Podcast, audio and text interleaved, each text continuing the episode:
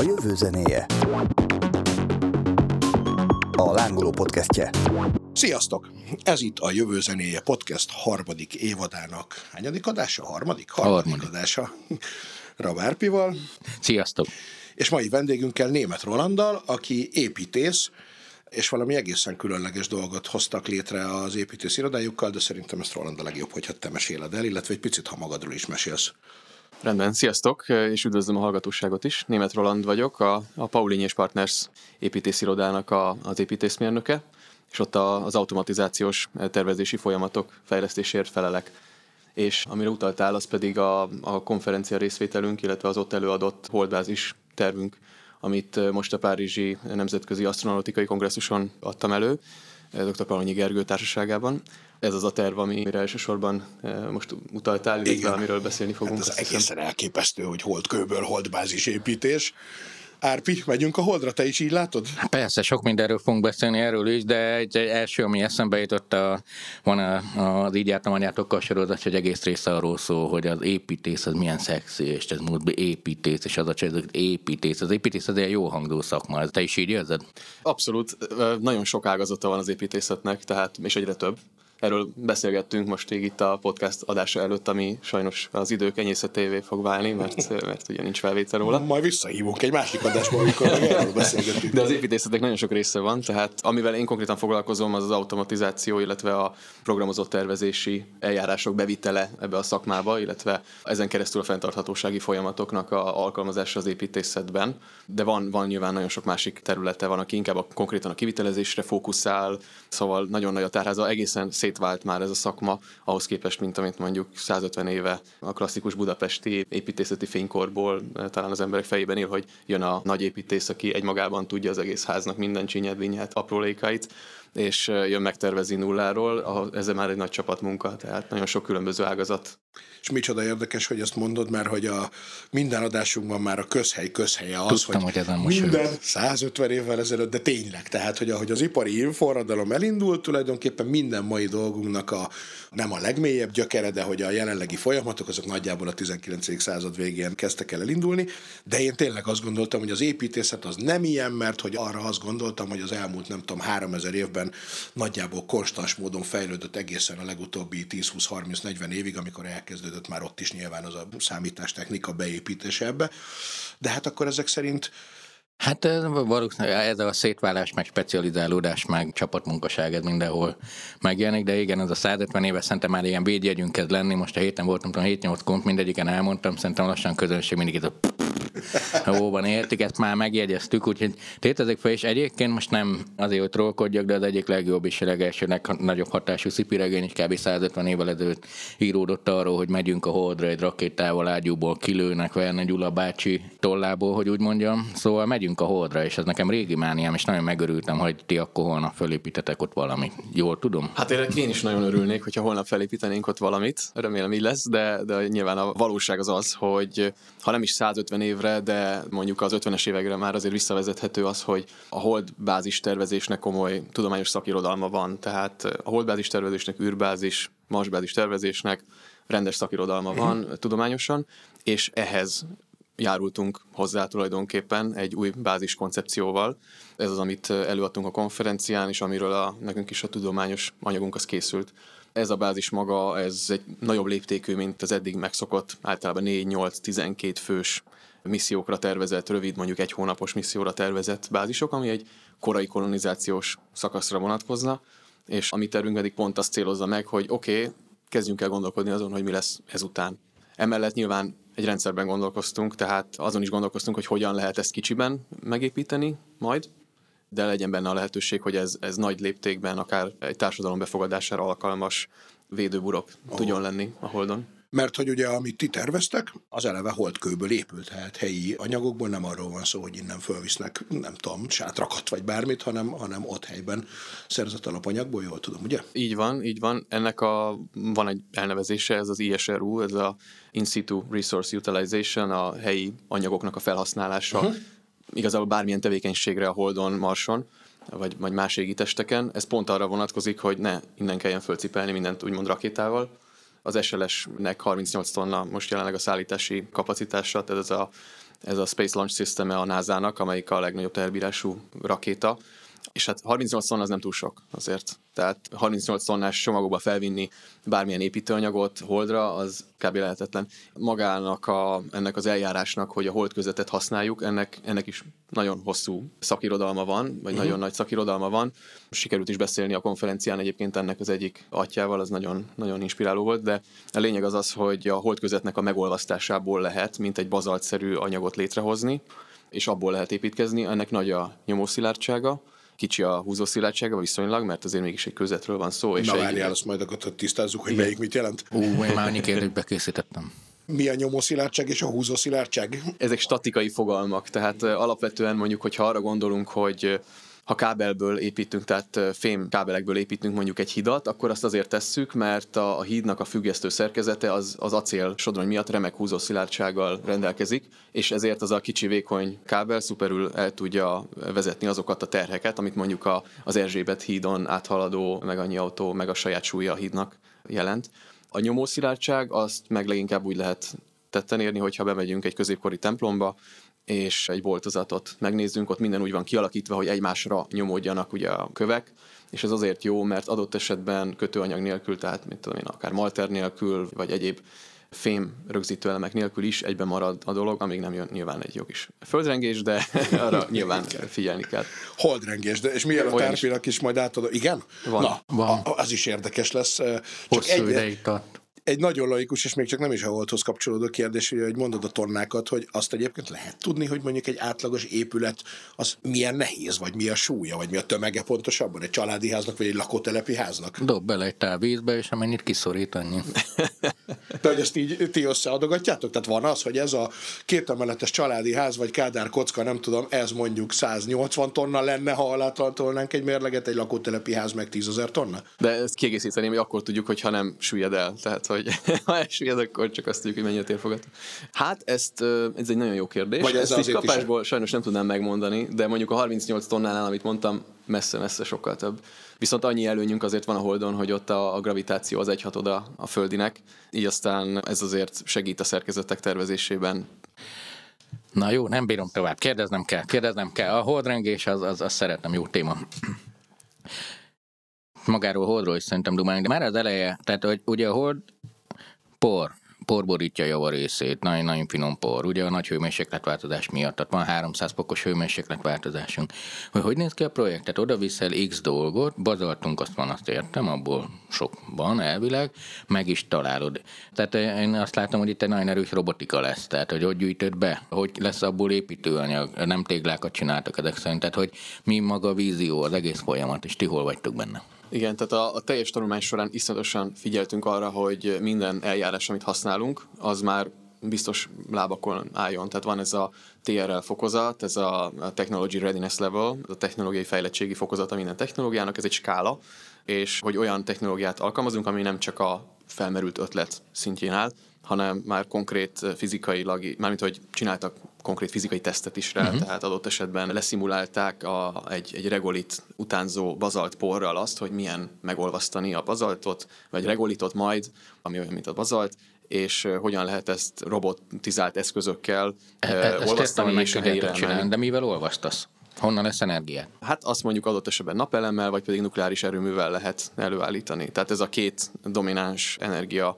termelési mód a Holdon. Uh-huh. Vagy napelem, hogyha olyan a pozíció, hogy nem túl sokáig sötét a terület, ugye a Holdnak a, a keringése miatt, vagy pedig a nukleáris erőmű, ami egy kiszámíthatóbb energiaforrás. Uh-huh. Egy picit akkor magára a holdra mm, koncentráljunk már, hogy egészen alapfogalmakra világosítsatok fel, hogy hogy is van az a világos oldal, sötét oldal. Mind a kettőtökre nézek bárki, aki ezt tudja. A hold az nagyon spec dolog. Tehát az, hogy nekünk van a hold, az csodálatos véletlen, vagy, vagy az űrlények úgy rakták ide, de ha, de ha valami segíti az életet, akkor az a hold. Ez a közelsége miatt, meg az, hogy hogy jött létre, az is egy buli, de nagyon speckó sok minden el, például a keringése is. És igazából az van, hogy pont ugyanannyi időt fordul meg a saját tengelye körül, mint ahogy a föld körül is körbe megy.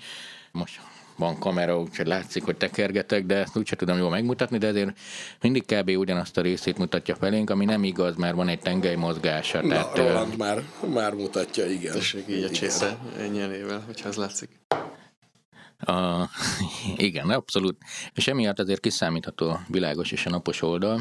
De egyébként az nem igaz, hogy, a, hogy mindig ugyanaz az oldala van sötétben, és mindig ugyanaz az oldala van napon? De csak az nem a fele, hanem kicsit több a fele, mint amit láttunk, de hát a nap világítja meg számunkra, és ha a túloldalon lesz, akkor hát az a kérdés, hogy mennyi fényesség kell, de igen, a napos oldala az, az mindig ugyanaz, és a hold sötét oldala, hogy hívjuk, vagy nem az általunk, vagy a mi napunk által megvilágította, az meg sötétebb, így van. De ez nem azt jelenti, hogy nem ismerjük, vagy nem lehet ott csinálni dolgokat. Kínaiak például pont a sötét oldalon nyomulnak, most ezt nem ilyen csillagok háborújás analógiaként mondtam, de hát mindegy, más, hogy ki a hol, de hogy gyarmatosítani akarjuk, az fix. De igen, ez egy nagyon véletlenül alakult ügy, ez azt okozza például, hogy nagyon erős kulturális hatása van.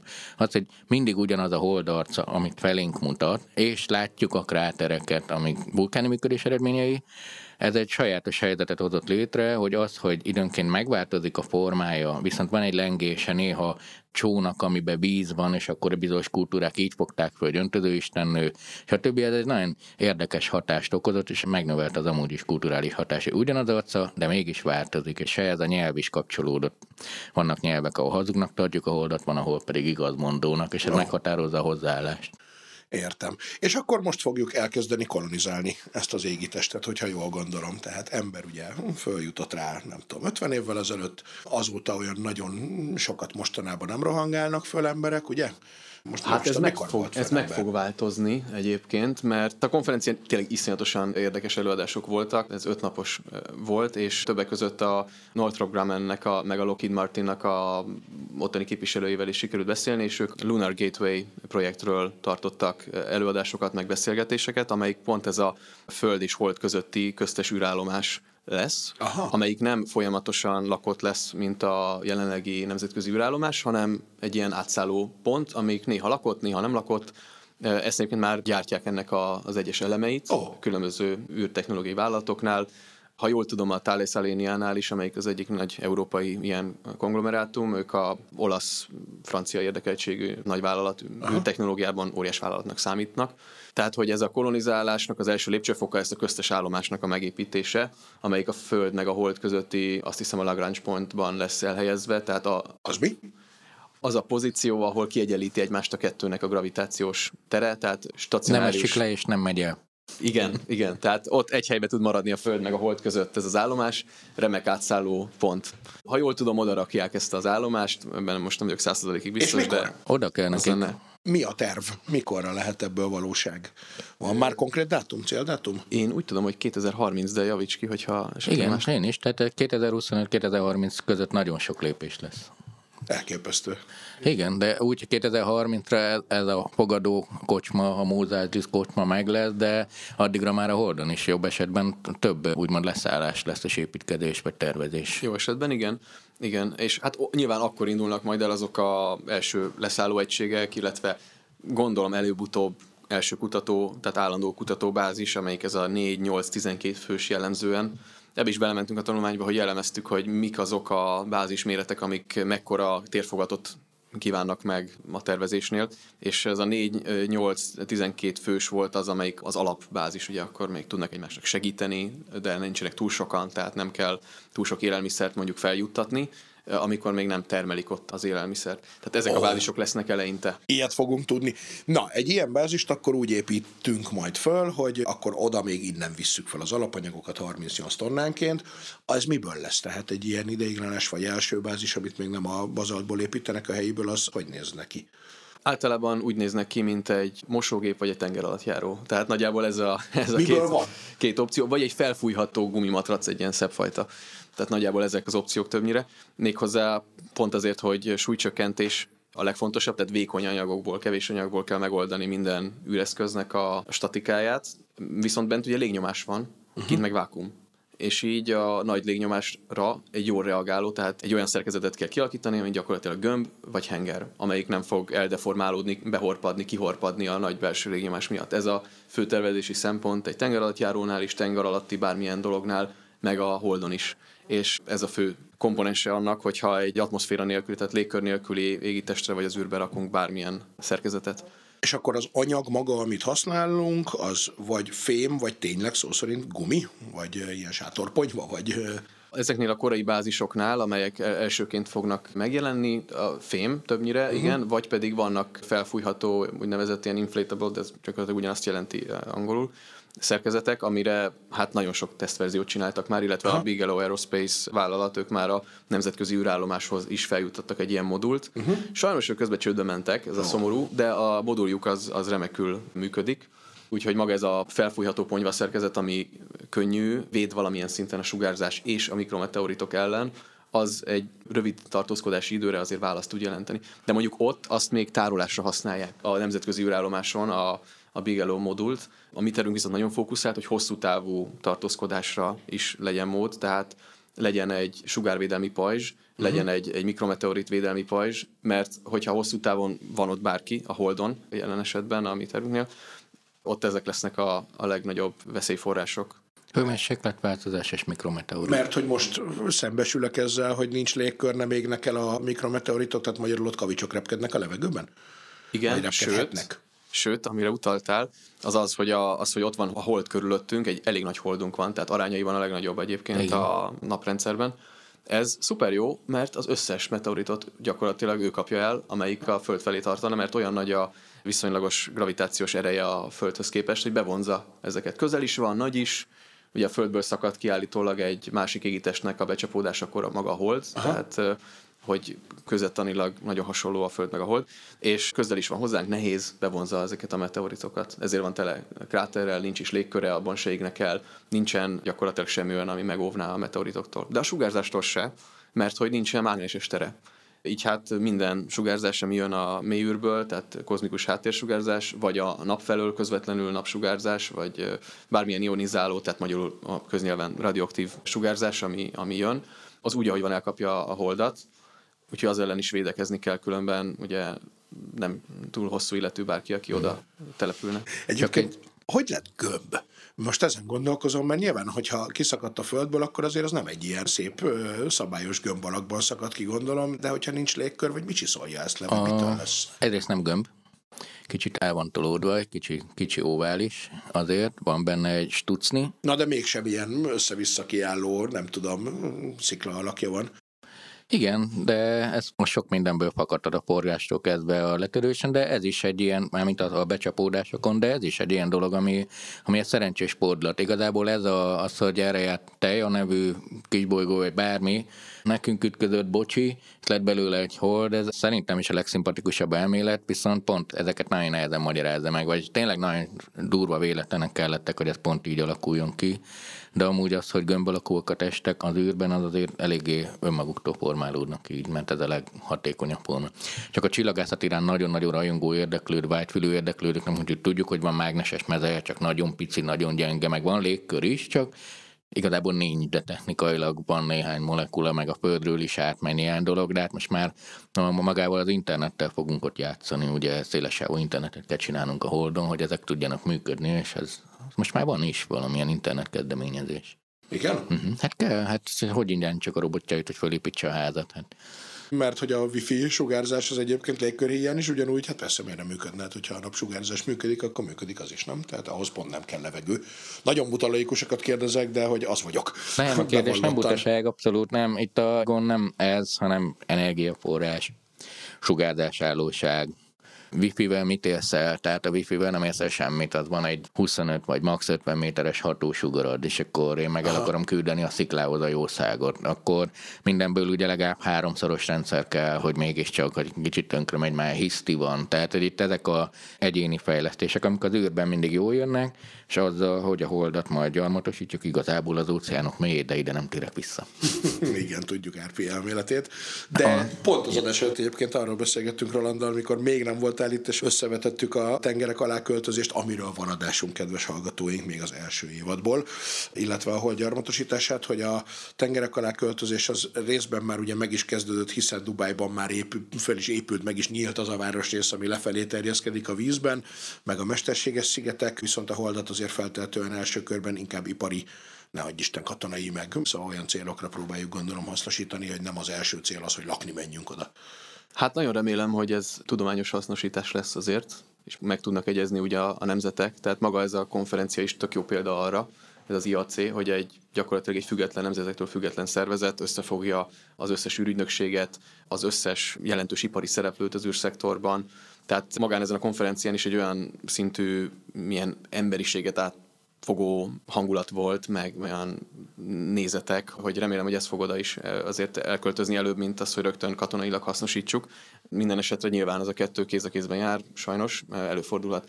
Viszont visszatérve egy kicsit az óceánok mélyének a kolonizálására, ez nagyon rokon, már ugye mondtam, hogy a tengeralattjáró forma, meg az űrbázisoknak a nyomás általi optimális forma képzése az nagyon rokon, uh-huh.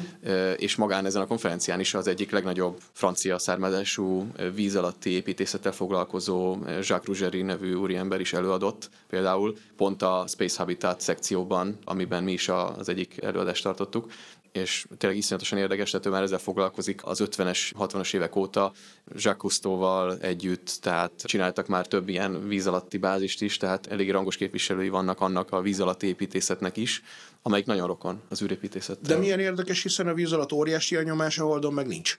Nem? Tehát, hogy pont azt gondolná az ember, hogy Hát igen, csak itt mindig az van, hogy ezt a kis törékeny országot, ami mi vagyunk, meg akarjuk védeni, és a maguk a logikák adon, tehát hogy tök jó lenne lenne levegő, tök jó lenne a sugárzás nem ölne meg, vagy a víznyomás, de kb. kicsit ugyanarról van szó, de igen, mások, de vannak más kihívások, de az, hogy jól körülzárt, jól védett, nyomásálló vagy sugárzásálló, de életfunkciókat biztosító épületeket akarunk csinálni, ahol az egyik legnagyobb challenge ugye, hogy kibemászkálni, vagy erőforrásokat felhalmozni, vagy energiával pótolni, ahol szerintem rengeteg ajándékot adott a Földnek és az emberiségnek. Az egyik például az, hogy létrejöttünk, mert ugye a árapály sokat segített, hogy kimászunk a vízből, mert úszkálsz, az ó, kikerültem a partra, akkor emberé válok, de például az, hogy hogy az egy nagy lehetőség egy fajnak, hogy viszonylag közel, mert mennyi? 300, 400 ezer, 380 ezer, valami ilyesmi kilométerre van a hol, tehát nincs messze, tehát belátható, de valódi űrkörülmények között tudunk felkészülni. Tehát az, amit most itt elkészülnek, az majd Marson viszont ugyanez lesz. Tehát, hogy ez nagyon jó, hogy egy faj tud gyakorolni úgymond a szomszédban, és majd a nagy éles tesztek, ez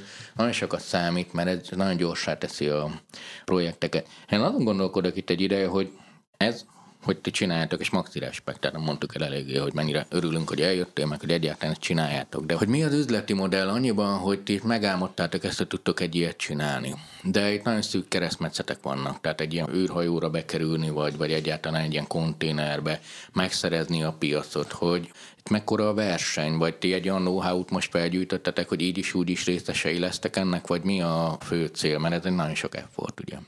Fú, hát maga, maga az irodánk az iszonyatosan fontosnak tartja az innovatív tervezést, tehát a, a földi létesítményeinkben is azért igyekszünk mindig így a, a csúcsot képviselni tervezésben, tehát de maga jó, a de jó hangzik ez, bocsánat. Én is ezen most egy földi. Mi? Hát ez már így megy, tudod, a földi, meg az, a holdi, bocsánat, ja, ja, igen, igen. Nem, nem, ez de tök jó. Teljesen jogos kérdés, mert nyilván, ahogy mondtam már szinte az elején, hogy jelenleg azért ez egy spekulatív terv, mint minden holdbázis terv, ugye nem holnap fog megvalósulni, de reméljük van a tarsolyunkban akkor így egy terv, amit majd tudunk akkor használni, illetve amin alapuló következő tervet, még pontosabb, még jobb tervet tudunk kialakítani. Ez így zajlik ezeknek az evolúciója.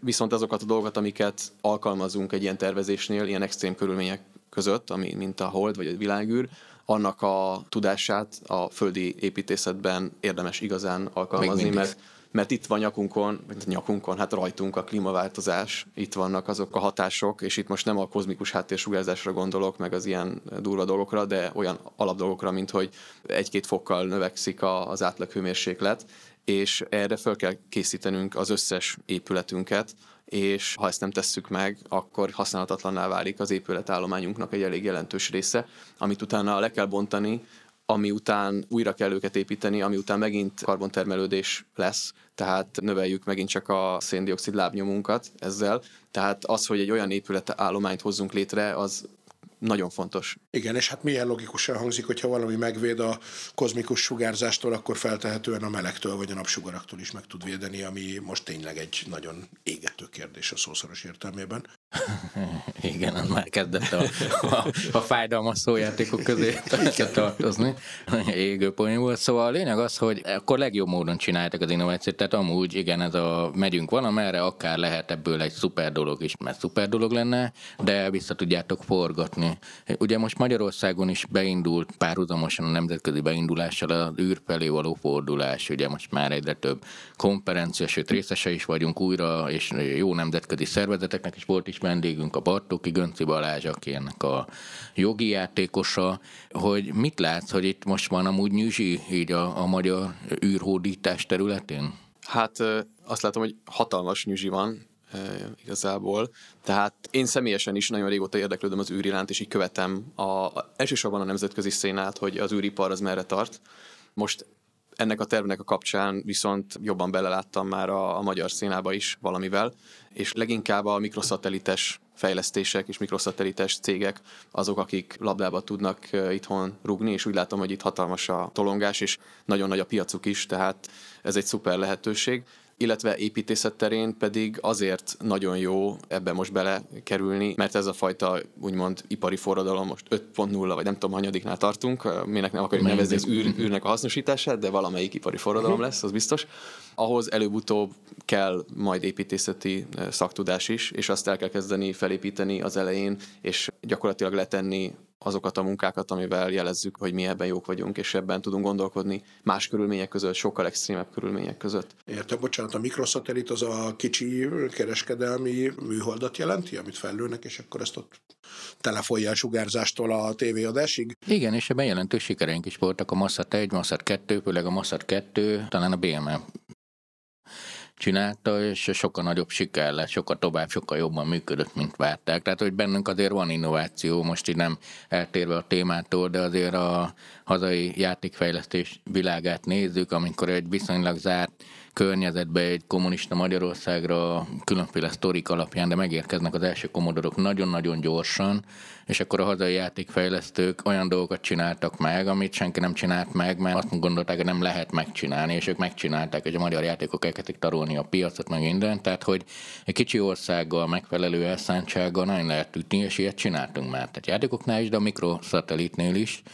Itt a nagyobb lépték nekem a amin én gondolkodok, mert ugye tudomásom szerint az űrutazásnál de nagyon előre kell terveznünk. Ezt a 38 tonnára van egy hosszú sor, és mindenki tudja, hogy ő a legfontosabb, és valószínűleg igaza is van, hogy szuper fontos, de hogy X megy föl évente, hogy látod, hogy mondjuk egy ideális körülmény esetén, a minden együtt áll, és beindulnak a projektek 2003 mikor fog az első alkatrészletek elindulni fölfelé? Én azt gondolom, hogy először, ugye, ahogy mondtam, több eltérő verzióját lehet ennek a bázis koncepciónak felépíteni.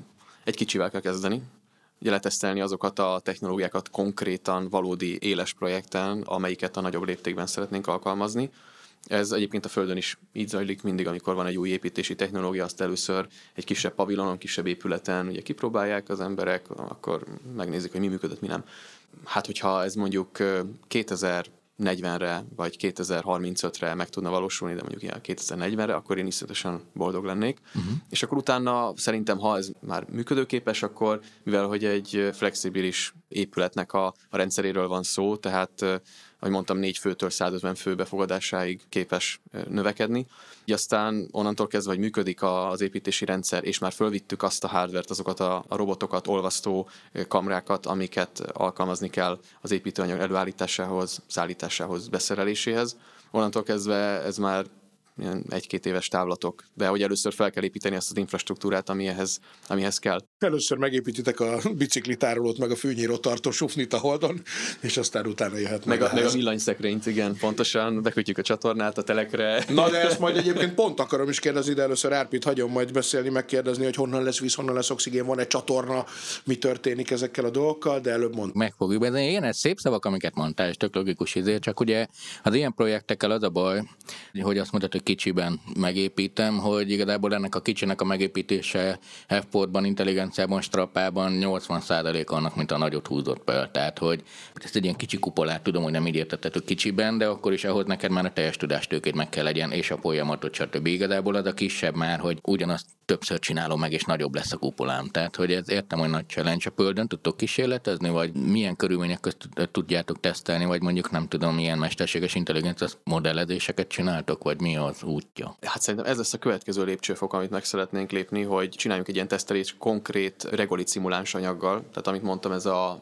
ez a bazalthoz hasonló, illetve a bazaltból képzett regolit utánzó anyag, mert holdról már visszahoztunk ugye holdport, ezt a regolitot, össze lehet hasonlítva, hogy nagyjából milyen az összetétele, bazalthoz hasonló, tehát bazalt örlemény típusokkal tudják ezt utánozni. Hogyha ebből tudnánk csinálni egy bázis koncepciót, ez szerint a rendszer szerint, akkor az egy elég jó validálása lenne annak, hogy ez működik, de mivel hogy nagyon egyszerűre vettük azért az egész építési rendszert, nem hiszem, hogy ennek lenne amúgy akadálya, mert pont ez a, egy ilyen háló rendszert kell elképzelni, amelyik boltozatosan vezeti le a, az erőket a, a talaj felé. Ugye ez nem egy úgymond űrtechnológia, hanem már, már mióta építészet van szinten létezik ez önmagában nem, nem nehézség. Magukat a csatlakozási pontokat, azokat pedig egy fa szerkezeti csatlakozás elve alapján alakítottuk ki, hogy minél egyszerűbben gyakorlatilag összeilleszthetőek legyenek ezek a, az elemek. Úgyhogy mindent nagyon egyszerűre igyekeztünk venni, pont azért, hogy a nehéz öntési eljárás vagy technológiai nehézségek leküzdése után már maga az építési rendszer az egy viszonylag könnyen összeállítható dolog legyen. Nem akartam ködbevágni, de azért lépésre lépésre haladva most ugye így, hogy már egy ideje beszélgettünk, nem át eljutni, de hogy pontosan mit is csináltok, hogy erre kérdezek rá, hogy ez hogy oké, okay. tehát most felejtsük a technológiát, mikor értek ki pénz, vagy a pontos vízió, mert változhat, de, de a fejedben most van egy álom, vagy valami sztori, hogy mi fölmegy egy lézer, valami, megolvasztom a regolitot, ugye ez a holdpor, ami nagy mennyiségben van ott, el kell dolgozni, létrejön egy kis kupac, és akkor mi jön egy robot, és kis kupacokat egymásra kell, mint tégla, vagy el kell organikusan nőni, vagy érted, tehát hogy, hogy kezd ez az épület, honnan megy merre, és egyáltalán igen, ezt hívják a földön organizációs tervezésnek, amikor elkezdünk egy épületben gondolkozni azon, hogy akkor jó, jön a, ezért a beton, szivattyunk, és hova tud elférni, kell a területfoglalás a kis utcánkba, hogy ez oda lefarkoljon. Most a Holdon ez úgy nézne akkor ki, hogy igen, fölmennek a, azok a robotok, amelyek az olvasztást, illetve az építést tudják végezni, mert fölösleges, hogy igazából ezt ember csinálja. Közel van a Hold, 8 perc nagyjából, vagy ah, lehet, hogy most tévedek, és a marsal keverem. Mennyi idő oda a latenciája a kommunikációnak? Lehet, hogy csak másodperc, és a 8 perc a marsra van. Nem, nem, a 8 percre 12. Akkor, akkor rövid. Közel Tehát, hogy viszonylag rövid van, rövid idő, most eh, igen, akkor lehet, hogy a kommunikációs latenciát ezt rosszul tudom, de hogy közel van, ezt és akkor robottal, jó, igen, robottal lehet ezt végezni. Ezek fölkerülnek, akkor begyűjtik. Tehát először is kell egy specializált robot arra, és nyugodtan erre rá lehet keresni egyébként a neten, mert van erre már egy csomó példa, meg működő modellek is, amelyek kibányásznak a regolitot. Tehát ilyen kis kis dömperek gyakorlatilag, ilyen távirányítású dömpert kell elképzelni, amelyek elől-hátul általában egy ilyen maróhengerrel vannak ellátva, kiássák a kis regolitot magukra, borítják a saját kis tárolójukba, elszállítják ahova kell.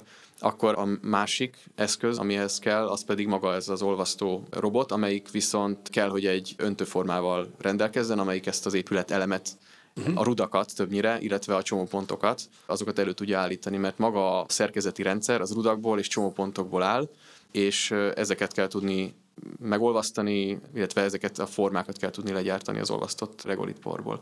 Hogyha ez előállt, akkor utána pedig kell egy karék görbe mentén, tehát a talajra támaszkodó görbe mentén egy talajmenti olvasztást végezni, ami gyakorlatilag az alapozása ennek a szerkezetnek, az rögzíti a talajhoz, a holdnak a közöttéhez magát az épületet, és ebben ki kell alakítani. Egyébként ezt szintén egy ilyen szinterező robottal, ezt, az eljárást ezt úgy hívják, amikor por olvasztással csinálunk bármilyen szerkezetet, ezt létre lehet hozni, ebbe kell azokat a fogadópersieket meghagyni, amibe a rudak csatlakoznak, és az első rúd sorozatot azt akkor el, el lehet kezdeni elhelyezni, és azon úgy kell ezeket a rúdsorokat elhelyezni, hogy már önmagukban boltozatot képezzenek már az építés során, tehát hogy minél kevesebb állványszerkezet kelljen. mert hogyha van egy ilyen hálószerkezetünk, és hogyha valaki ismeri mondjuk a Müncheni ö, olimpiai csarnokot például, akkor ismeri nagyjából milyenek ezek a hálószerkezetek, annak a építés közbeni megtartásához kell állványrendszer többnyire. De hogy ezt minimalizálni kell, úgyhogy rögtön úgy kell építeni, hogy minél több önmagát hordó boltív jöjjön létre már ezekből a rudakból, amiket utána később össze lehet kötni és befejezni ezt a kupola rendszert. Ezt értem. Két kérdésem, mert tudom, hogy neked is Eder van, sose fogunk beférni az egy órába. Szóval, értem, ezt az egyik a nyersanyagot, csinálunk belőle téglát, vagy a Müncheni sportcsarnok, vagy bármelyik egy ilyen kemping sátor, amikor így, így fölfeszítjük hirtelen, az megjelenik, összerakom. Ez eddig még világos. Az egyik kérdésem, hogy hogy lesz ebből egy levegőt is megtartó és trapabíró készítmény, mert azért ott van egy kis összehangolás. Kettő, ti ebben a folyamatban mi vagytok? Már a robot is, aki gyűjtitek, vagy ti az, hogy hogyan épüljenek egymásra a rudak, hogy ebben megfelelően optimális szerkezet legyen, vagy mindegyik vagytok, vagy melyik szakasz az, amit ti szeretnétek uralni? Igen, tehát az első kérdésre a válasz, hogy hogyan marad benne a levegő, mert nyilván az fontos. Igen, eléggé, ha ott akarunk élni. Egyrészt, hogyha nagyobb méretű maga a bázis, akkor több belső membrán elhelyezése válik szükségessé, hogy szakaszolni lehessen, hogyha bármi probléma van, mit tudom én, eltalálja egy nagyobb meteorit, mert az ugye előfordulhat a Holdon, erre készülni kell, és mondjuk kilukasztja egy adott helyen a sugárvédelmi pajzsot, és mondjuk adott esetben kiszakítja valamelyik belső membrán burkot, akkor át lehessen menni a másikba, hogy ez ne okozzon azonnal egy nyomásvesztést az egész bázisban úgyhogy több membrán burok kell az épületen belül. Igen, tehát hogy ez önmagában foglalja azt, hogy belül membránburok az, ami a levegőt megtartja. Ez két okból is kell. Egyrészt, mert a regolitot olyan tömörségben azokkal a panelekkel, amik a, erre a hálószerkezetre, amit az előbb mondtam, nem lehetne úgy lezárni, hogy teljesen légtartó legyen, tehát amúgy is kell egy membrán, ami ezt a légzárást el tudja végezni belül. Ez az egyik oka. A másiknak pedig statikai oka van. Tehát van azért egy-két olyan bázisterv kisebb léptékben, amikor abból indulnak, hogy felfújnak egy ilyen buborékot, és akkor arra rá pakolnak közetet, vagy ráolvasztanak holdközetet. Ezek általában ilyen kisebb léptékű 4-8 főbefogatására alkalmas bázisok. Most az a probléma, és mi is például azzal szembesültünk a tervezés során, amikor a statikailag optimális formát szimuláltuk le, hogy a levegő buboréknak, ami belül van, az optimális formája, az gyakorlatilag egy gömb mert hogy szinte minimális a súlya, nem nagyon fog behorpadni, viszont ez a 101 kilopascal, ami kell ahhoz, hogy földi atmoszférát kapjunk, ahol az emberek jól érzik magukat, vagy 69, hogyha kicsit csökkentetet akarunk, de ez nem igazán lényeges, nagyon közel van a kettő szám, az nagy erőt fejt ki. Tehát ez igazából a vákumhoz képest egy hatalmas erő, ami felfújja ezt a membránt. Most ez az erő azt kívánja meg, hogy ez egy ilyen fél gömb legyen gyakorlatilag ez a bázis. Viszont ezzel ellentétben az önsúlya a bázisnak, a regolit por, meg a regolit panelek és ezek a rudak, amikről az előbb beszéltem, ezek meg a holdi gravitáció miatt, meg egyébként a Földön is csak kicsit más mértékben, nem ezt a tökéletes gömböt kívánják meg. Erre nagyon jó szemléltető eszköz, hogyha megfogunk egy kötelet két végénél, és így belógatjuk, ahogy lóg a kötélnek a formája. Az nem egy félkörív, hanem az egy kötélgörbe lesz és ugyanez megfordítva, felállítva az az optimális önsúlyhordó szerkezeti forma, ami a legtökéletesebben és a leghatékonyabban húzóerő nélkül a legvékonyabb szerkezettel levezeti a, a súlyokat. És a kettő látszik, hogy formailag nem ugyanaz. Tehát, hogyha van belül egy felfújt szerkezetünk, és van egy kötélgörbe alapú szerkezetünk, ami meg ez a sugárvédő pajzs, annak nem ugyanaz a szerkezete és hogyha megpróbáljuk összehozni, akkor hatalmas erők lépnek föl, ami egyáltalán nem jó senkinek, de különösen nem a szerkezetnek. Úgyhogy emiatt a, úgy döntöttünk, hogy a termünknél egy belső burok van, amelyik a levegőt tartja, egy belső membrán egy kicsikét elhúzva a külső buroktól, és ezt tartja meg a, az atmoszférát, a külső burok, az pedig statikailag optimális szerkezetet képez. De a membrán csak a végén kell, nem? Amikor már a humánokat akarjuk vinni, Így tehát van. a nem kell. Így van. Nem kérdezek rá a membránokra, arra sem, hogy miért nem süllyed el a porban az épület, mert eddig csak könnyű jószágokkal szálltunk le, ugye, de igen, hanem igen. most már tényleg teljes. Hát mm, egyébként ez egy jó kérdés, de hát azt mondta Roland nem, hogy ott alul olvasztani, tehát hogy egy alap olvasztódik neki tulajdonképpen, tehát gondolom azért nem süllyed el, mert hogy szilárd. Hát ez azért nem alapépítés, el, szerintem nem? csak szintezés, nem? Tehát, hogy... Igen, de hát a Földön is mondjuk a, megelőzi minden építkezést, komolyabb, ép, vagy bármilyen építkezés gyakorlatilag, egy talajmechanikai szakvélemény. Ide jön egy fúrógép lefúr pontokon, megnézik, hogy ott milyen a talajnak a szerkezete, hol van a teherhordó szerkezet, hol van agyag, amit nem annyira szeretnek sokszor, hol van homok, milyen a homok, kavics réteg, esetleg közet, konkrétan alapközet, és akkor abból lehet eldönteni, hogy milyen alapozás kell az épületnek. Aha. Tehát ezt ugyanúgy a Holdon is meg kell csinálni, fölküldeni egy olyan, olyan robotot, ami elvégzi ezeket a fúrásokat. Szerencsére fúrásban már egyébként a világűrben is viszonylag jók vagyunk, mi kis léptékben, de azért vannak külön olyan cégek, akik arra szakosodottak, hogy fúrásoknak a robotizálását végezzék el, mert hogy ez egy viszonylag könnyen robotizálható technológia. űrbányászat, és a várható bevétel megdobta ezt a vonalat, de most már tényleg hallgatok. Na, honnan lesz vízünk és oxigénünk? Erre megint csak az ISRU a válasz, illetve két válasz van egész pontosan. Az egyik az, hogy a Holdnak a pólusainál találtak jeget, a, ami valószínűleg üstökösökből vagy meteoritokból származik, és a másik pedig az, hogy maga a, a regolit is tartalmaz oxigént, és azt ugye, hogyha kombináljuk hidrogénnel, akkor lesz vízünk. Hogyha van energiaforrásunk a Holdon, akkor ezzel az ISRU technológiával ennek különböző folyamatai vannak, tehát különböző anyagfeldolgozási folyamatai, akkor elő tudunk állítani oxigént is, meg elő tudunk állítani akár vizet is. Kőből. erre... Elképesztő. Kőleves. De hát egy... De, de, bocsánat, folytasd, tehát ott szájjal hallgatlak. Ez egyébként egy nagyon érdekes téma. Van egy nagyon jó kis regény, az Artemis című regény, amit az Andy Weir uh, írt, remélem jól ejtettem ki a nevét. Ugyanaz, aki a Marsmentő expedíciónak az eredeti könyvét írta az pont egy ilyen holdbázisról szól, és egyébként tök jól el vannak írva ezek a technológiák, nagyon érdekes. Az már egy nyilván távoli jövőről szól, de ugyanez van gyakorlatilag ott is. De a könyv is jó, tehát ugye ő egy fizikus, aki vagy tudományos hitelességgel, de regényeket ír, és most csak így játék. Ugye itt a strapa mindig az elsők, tehát hogy, hogy oké, okay, fúrjunk le egy kicsit, nézzük meg, most se olcsó, ha valaki építkezik, hogy kijön a gázos csávó, meg kell teljenem, de itt ugye arról beszélünk, rongyos egy millió dollárért megnézik, jó etelek, visszajön, nem volt jó. Hát figyelj, akkor nézd meg arra, visszamegy rongyos egy millióért egy év csúszás, ez jó, örül mindenki. Szóval nagyon lassú az eleje. Amikor már fönn vannak az emberek, akkor már őt küldjük oda. De hogy nem egyszerűbb erre a célra jól kifejlesztett mesterséges intelligenciákat felküldeni, és azt mondani, hogy na ezt a taskot te csináld meg, hogy ezt most térképet föl, ezt a bázist építs föl, mint az, hogy itt próbáljuk innen nyújtogatni a kezünket, meg küldeni a kis eszközöket, meg az interneten nyúkálni, meg ilyesmi. De, abszolút. Meg egyébként a kommunikációs késés miatt is azért nagyon fejlett mesterséges intelligencia az, ami a legelőnyösebb ilyen helyzetekben, amik már döntéseket tud hozni. De egyébként ezt a földi szituációkban is lehet alkalmazni különböző téren, ugye mindannyian tudjuk, a mobiltelefon, ami a zsebünkben van, az összes applikációja szinte, az már valamiféle gépi tanulással rendelkezik, és egyébként magában a, az építészetben is ez kezd megjelenni. Mi is kísérletezünk például mesterséges intelligencia és gépi tanulási eljárásokkal, különböző célokra, klímaszenárió elemzésre, meg korai beruházói döntéshozatal elemzésre például. Cool.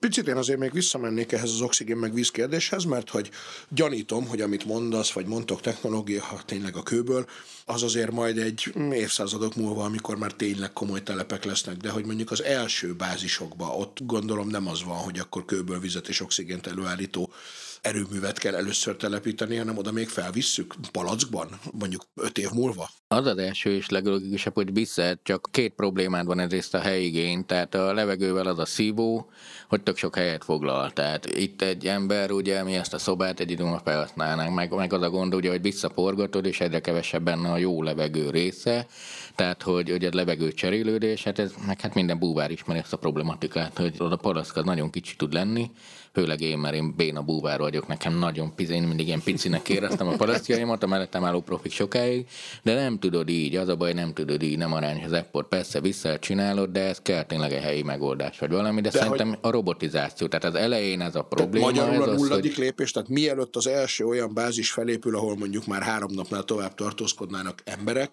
akkor először fel kell építeni egy vizet és oxigén termelő valamit. Ennél még előbbre lépnék, mhm. mert ez egy olyan téma, ami egyébként iszonyatosan tág, ez egy külön podcast epizód tudna lenni, az a létfenntartó rendszerek, és azoknak a földi alkalmazása.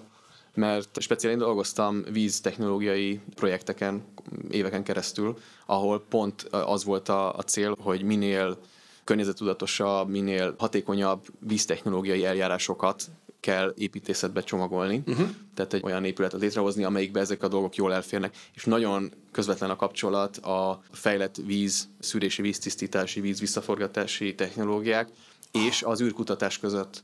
Tehát nagyon sok olyan, például a Melissa program, amelyik az ESA-nak a a létfenntartó, vízcirkulációs és létfenntartó programja, amelyek spin-off cégeket hoznak létre azáltal, hogy a földi alkalmazását ezeknek a létfenntartó vízcirkulációs rendszereknek például támogatják, illetve azoknak a felhasználását, piacosítását azt erősítik. Tehát, Tehát már a Földön kell elkezdeni ezzel foglalkozni. Igen, és hogy az én nyelvemre is ezt le tudjuk fordítani, hogy a nagyon egyszerűre, tehát akkor az végül is egy opció lehet, hogy felviszünk valahogy, nem tudom, sokszor, háromszor 38 tonna vizet, és utána egy ilyen rendszerrel azt évekig tudjuk tisztítani, keringetni és újra felhasználni. Gyakorlatilag már ez van ugye a nemzetközi űrállomáson, Aha, Iszonyatosan hatékonyan. is sokáig vannak, igen. igen. És oxigénben is van valami hasonló megoldás? Igen, igen részben úgy hívják, hogy CO2 scrubbing technológia, amikor a széndiokszidot különböző, de mondjuk ebben nem vagyok olyan részletesen járatos, de különböző katalizátor eljárásokkal csökkentik a tartalmát, szétbontják, utána újra uh-huh. oxigénné. Vannak el eljárások, igen. Mert azért feszegetem ezt, mert ugye, ahogy mondjátok, hogy már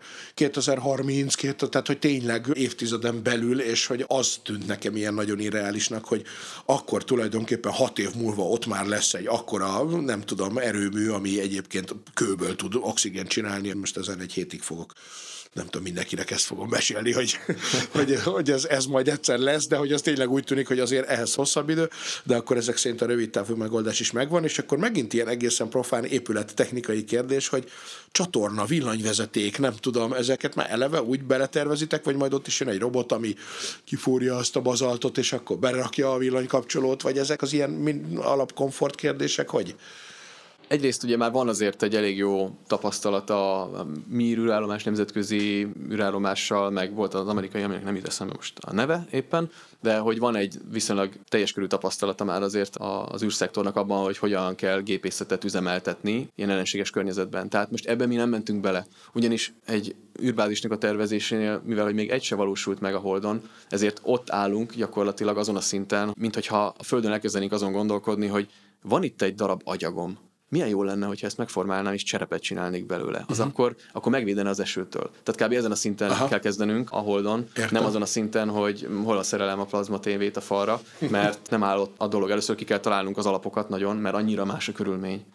Annyira Igen, más. de ez tény, hogy az űrállomás tapasztalatok azért nagyon sokat segítenek. De bizonyos érte nagyon sok rendszer esetében gyakorlatilag az űrállomás üzemeltetését akarjuk megismételni, csak egy szilárd talán idézőjelben lényeges különbség azért, Így meg van. a hosszú távú fenntartatóság, de, de itt ebben tényleg vannak tapasztalatok. Maga a kolonizáció, ugye, és mindannyian abban bízunk, és ez a lényeg, hogy tudományos legyen, az emberiség kirajzását segítse, stb. De azért ebben benne van viszont az is, hogy valami módon ez megtérüljön akár tudományos kutatások nyereségességében, mondjuk mások tudok gyógyszereket ott fejleszteni, vagy tesztelni, vagy ilyesmi. Tehát, hogy nagyon sokáig speciálisan képzett olyan emberek lesznek fönt, akiknek például az ilyen igényeit is jobban tudod irányítani, stb. Tehát nem arról van szó, hogy a kisgyereknek most kell kakén és kiszalad, és nagyon problémás, mert gázos utána menni, de hogy, hogy itt szakemberek lesznek, akik megszokják a körülmény, és akkor nyilván elkezdenek majd cserélődni. Van ez a, a múltkor az űrjogról a Balázsral beszélgettünk, nem akartam. Bocsánat, a második évad első adása ajánljuk szeretettel mindenkinek, aki esetleg azt nem hallotta még. Szebben mondtad, Ez egy nagyon érdekes téma egyébként az űrjog, uh-huh. tehát én is imádom annyira izgalmas, hogy most az óceánnak tekintjük az űrt, vagy az Antarktisznak tekintjük a holdat, vagy hogy Igen, erről mindjárt beszéljünk is egy kicsit különben, mert ez tényleg nem lesz mindegy, hogy oké, okay, felépít, de kinek a telkén én épített fel azt a dolgot, de Árpi fejezte. Itt, itt azért, hát pont erről, hogy itt van azért egy nagy törés a hozzáállásban, és pont ez izgat engem, mert ugye maga a koncepció az az, hogy nemzetközi vizeknek tekintjük. Ez az alapkoncepció, amit a világ országának java része aláír nem mindenki. Akkor viszont van a második rész, hogy ki mennyire hasznosíthatja az ott létrejövő nyersanyagokat, vagy bármit, és ugye erről van egy egyezményünk, ami arról szól, hogy senki nem hasznosíthatja úgy, hogy kárt okozzon egyáltalán a holdban, vagy más nemzeteknek. Ezt viszont senki nem írta alá, aki fel tud menni a holdra, aláírta néhány ország, aki nem tud felmenni a holdra, mondjuk úgy, hogy ez egy ilyen kedves gesztusport. Tehát, hogy itt azért érződik az, hogy igen, ne legyen senki, de ha mégis van ott valami, akkor nem mondhass, hogy én nem tudom ki aknázni. Jól érzem, hogy most ez a koncepció, vagy ez a helyzet? Hát speciál, ahogy mondtam, engem nagyon érdekel az űrjog, de egyáltalán nem értek hozzá. tehát csak azt a, azt a fajta véleményemet tudom mondani, hogy remélhetőleg, tehát már mindenki megpróbált elket eladni a Holdon, gondolom lehetett látni elég Igen. sok ilyen hirdetést, hogy Remélem, nem a Holdon. senki. A legújabb az, hogy vegyél telket Skóciában, és akkor Lord leszel automatikusan. Igen, De csak, a, de csak egy egyszer egy méteres Igen, igen, földtől, igen, tehát ez egy elég vicces dolog. Az jó.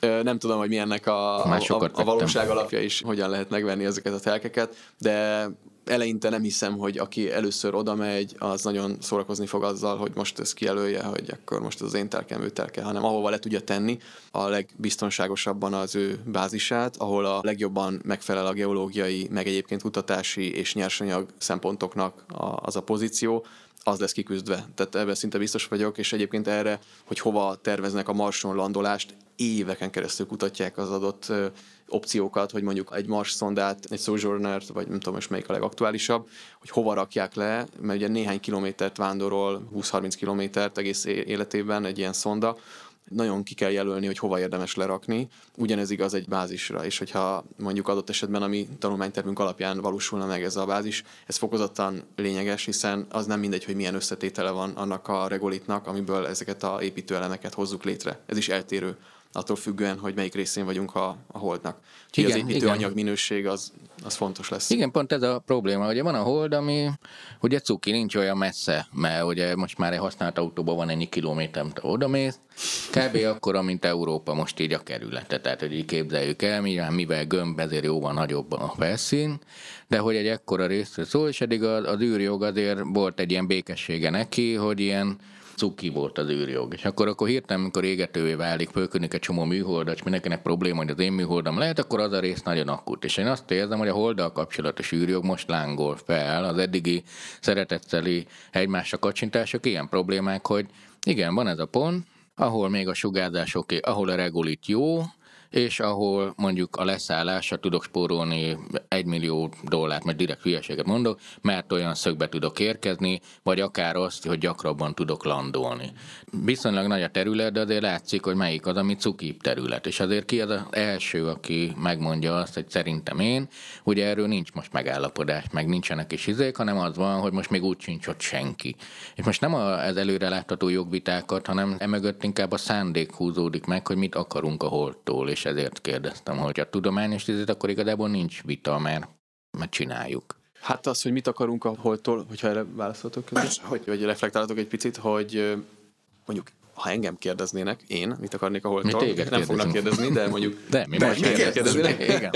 Igen, akkor szerintem egy kutató társadalomnak az elhelyezése az egy mindenki által támogatható cél lehetne.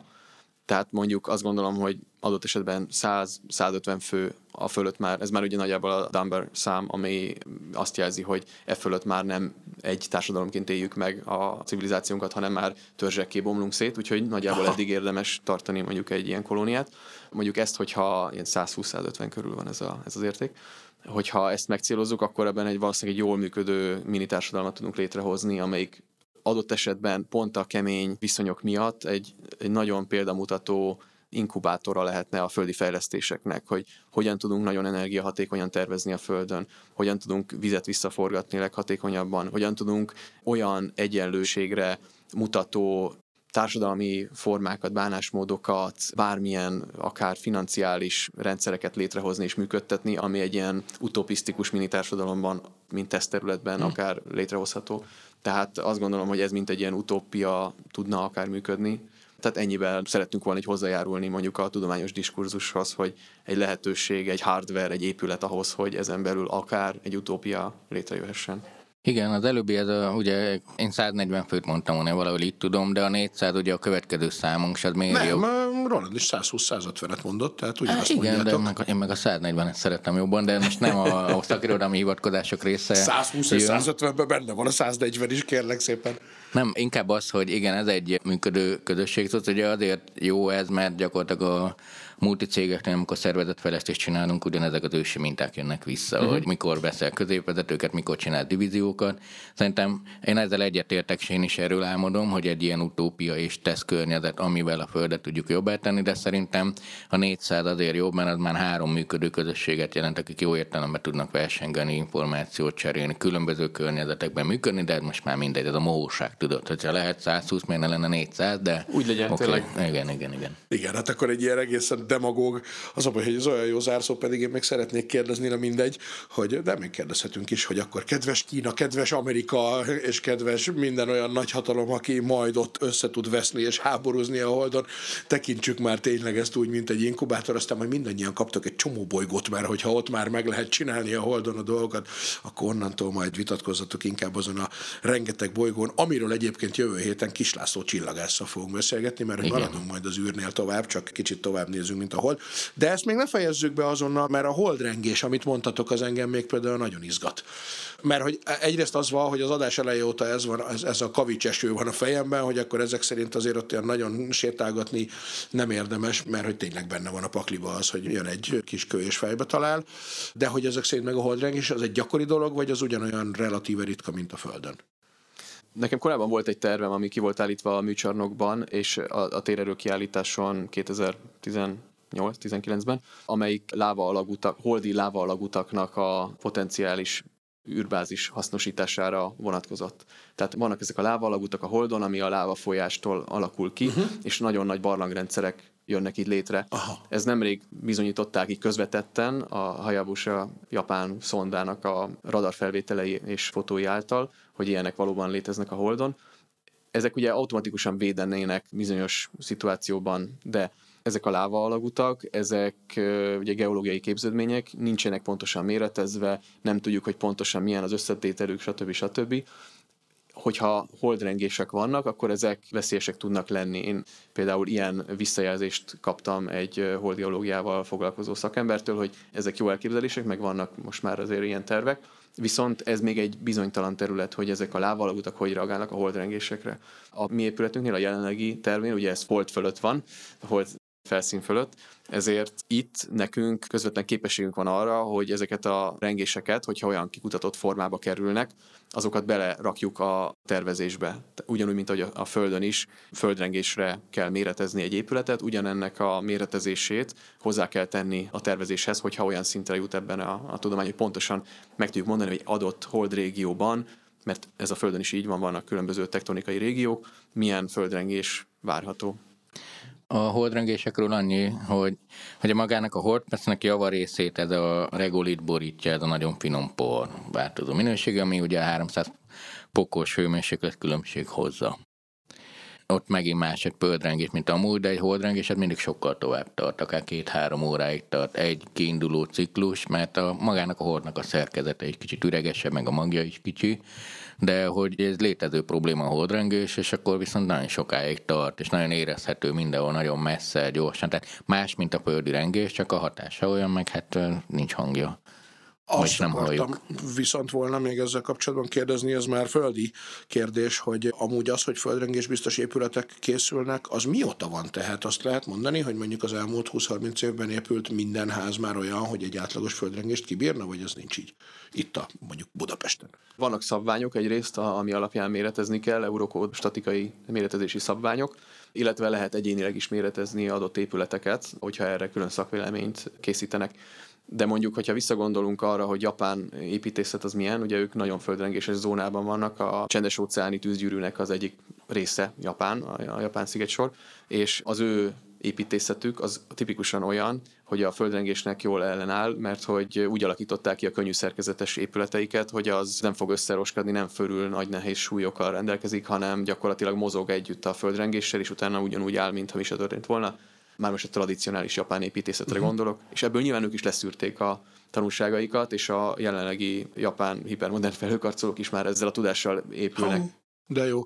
A Holdra egy picit még visszatérve, aztán lassan tényleg el kell búcsúznunk, bár én tudnék még egy-két órát beszélgetni erről, hogy eh, a lefelé építkezés azzal együtt, hogy igen, a természetes láva alagutak ezek szerint nem biztos, hogy alkalmasak, de hogy ugyanúgy, ahogy a víz aláköltözésnél is lefelé megyünk, a kavicseső és sugárzás és minden védelem miatt, az logikusnak hangzik, hogy mondjuk ti fölépítetek egy burkot, de onnantól viszont inkább lefelé megy majd a terjeszkedés? Én nagyon remélem, hogy ki fog derülni, hogy bizonyos láva alagutak alkalmasak arra, és biztonságosak, hogy abba terjeszkedjünk, mert ez egy nagyon magától értetődő dolog lenne. Csak ez megint egy olyan dolog, hogy nem mindenhol vannak, Uh-huh. Tehát ki kell lenne jelöl, az egy újabb szűrő lenne azon, hogy hova lehet települni, nem mindenhol vannak ilyen lávalagutak. Másrészt pedig, ahogy mondtam, még nem tudjuk pontosan ezeknek a geológiai működését. Én speciál voltam személyesen egy lávalagútban, ami földön van, a Kanári-szigeteken, az azért oh. elég nagy élmény, mert ott vannak ilyenek, csak kisebb méretűek, mint egy szoba akkora, tényleg sík a talaj nagyjából, és egy ilyen boltozatszerű az egész, ahogy a láva a föld alatt folyik, és kiégeti a talajt. Aha. Ez így, így kell elképzelni, ugyanezt történt Holdon, a kis gravitáció miatt sokkal nagyobb méretben.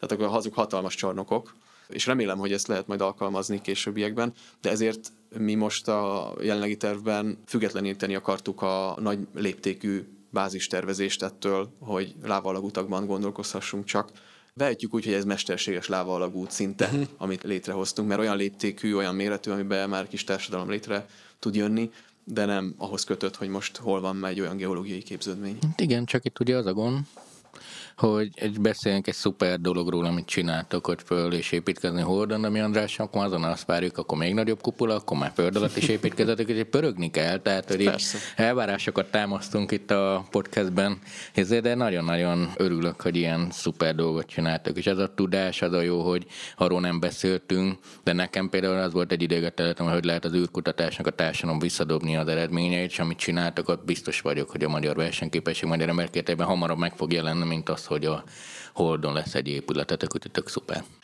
Hát én is csak gratulálni tudok, és nagyon szépen köszönjük ezt a beszélgetést, ami fantasztikusan izgalmas volt. Német Roland Paulini and Partners építész iroda, nézzetek utána, kedves nézőink és hallgatóink a dolognak még részletesebben, és azt kívánom neked, meg egy kicsit magunknak is, hogy tudj életedben egy-két éjszakát eltölteni majd a Holdon, abban az épületben, amit Ez ti terveztetek. Lenne.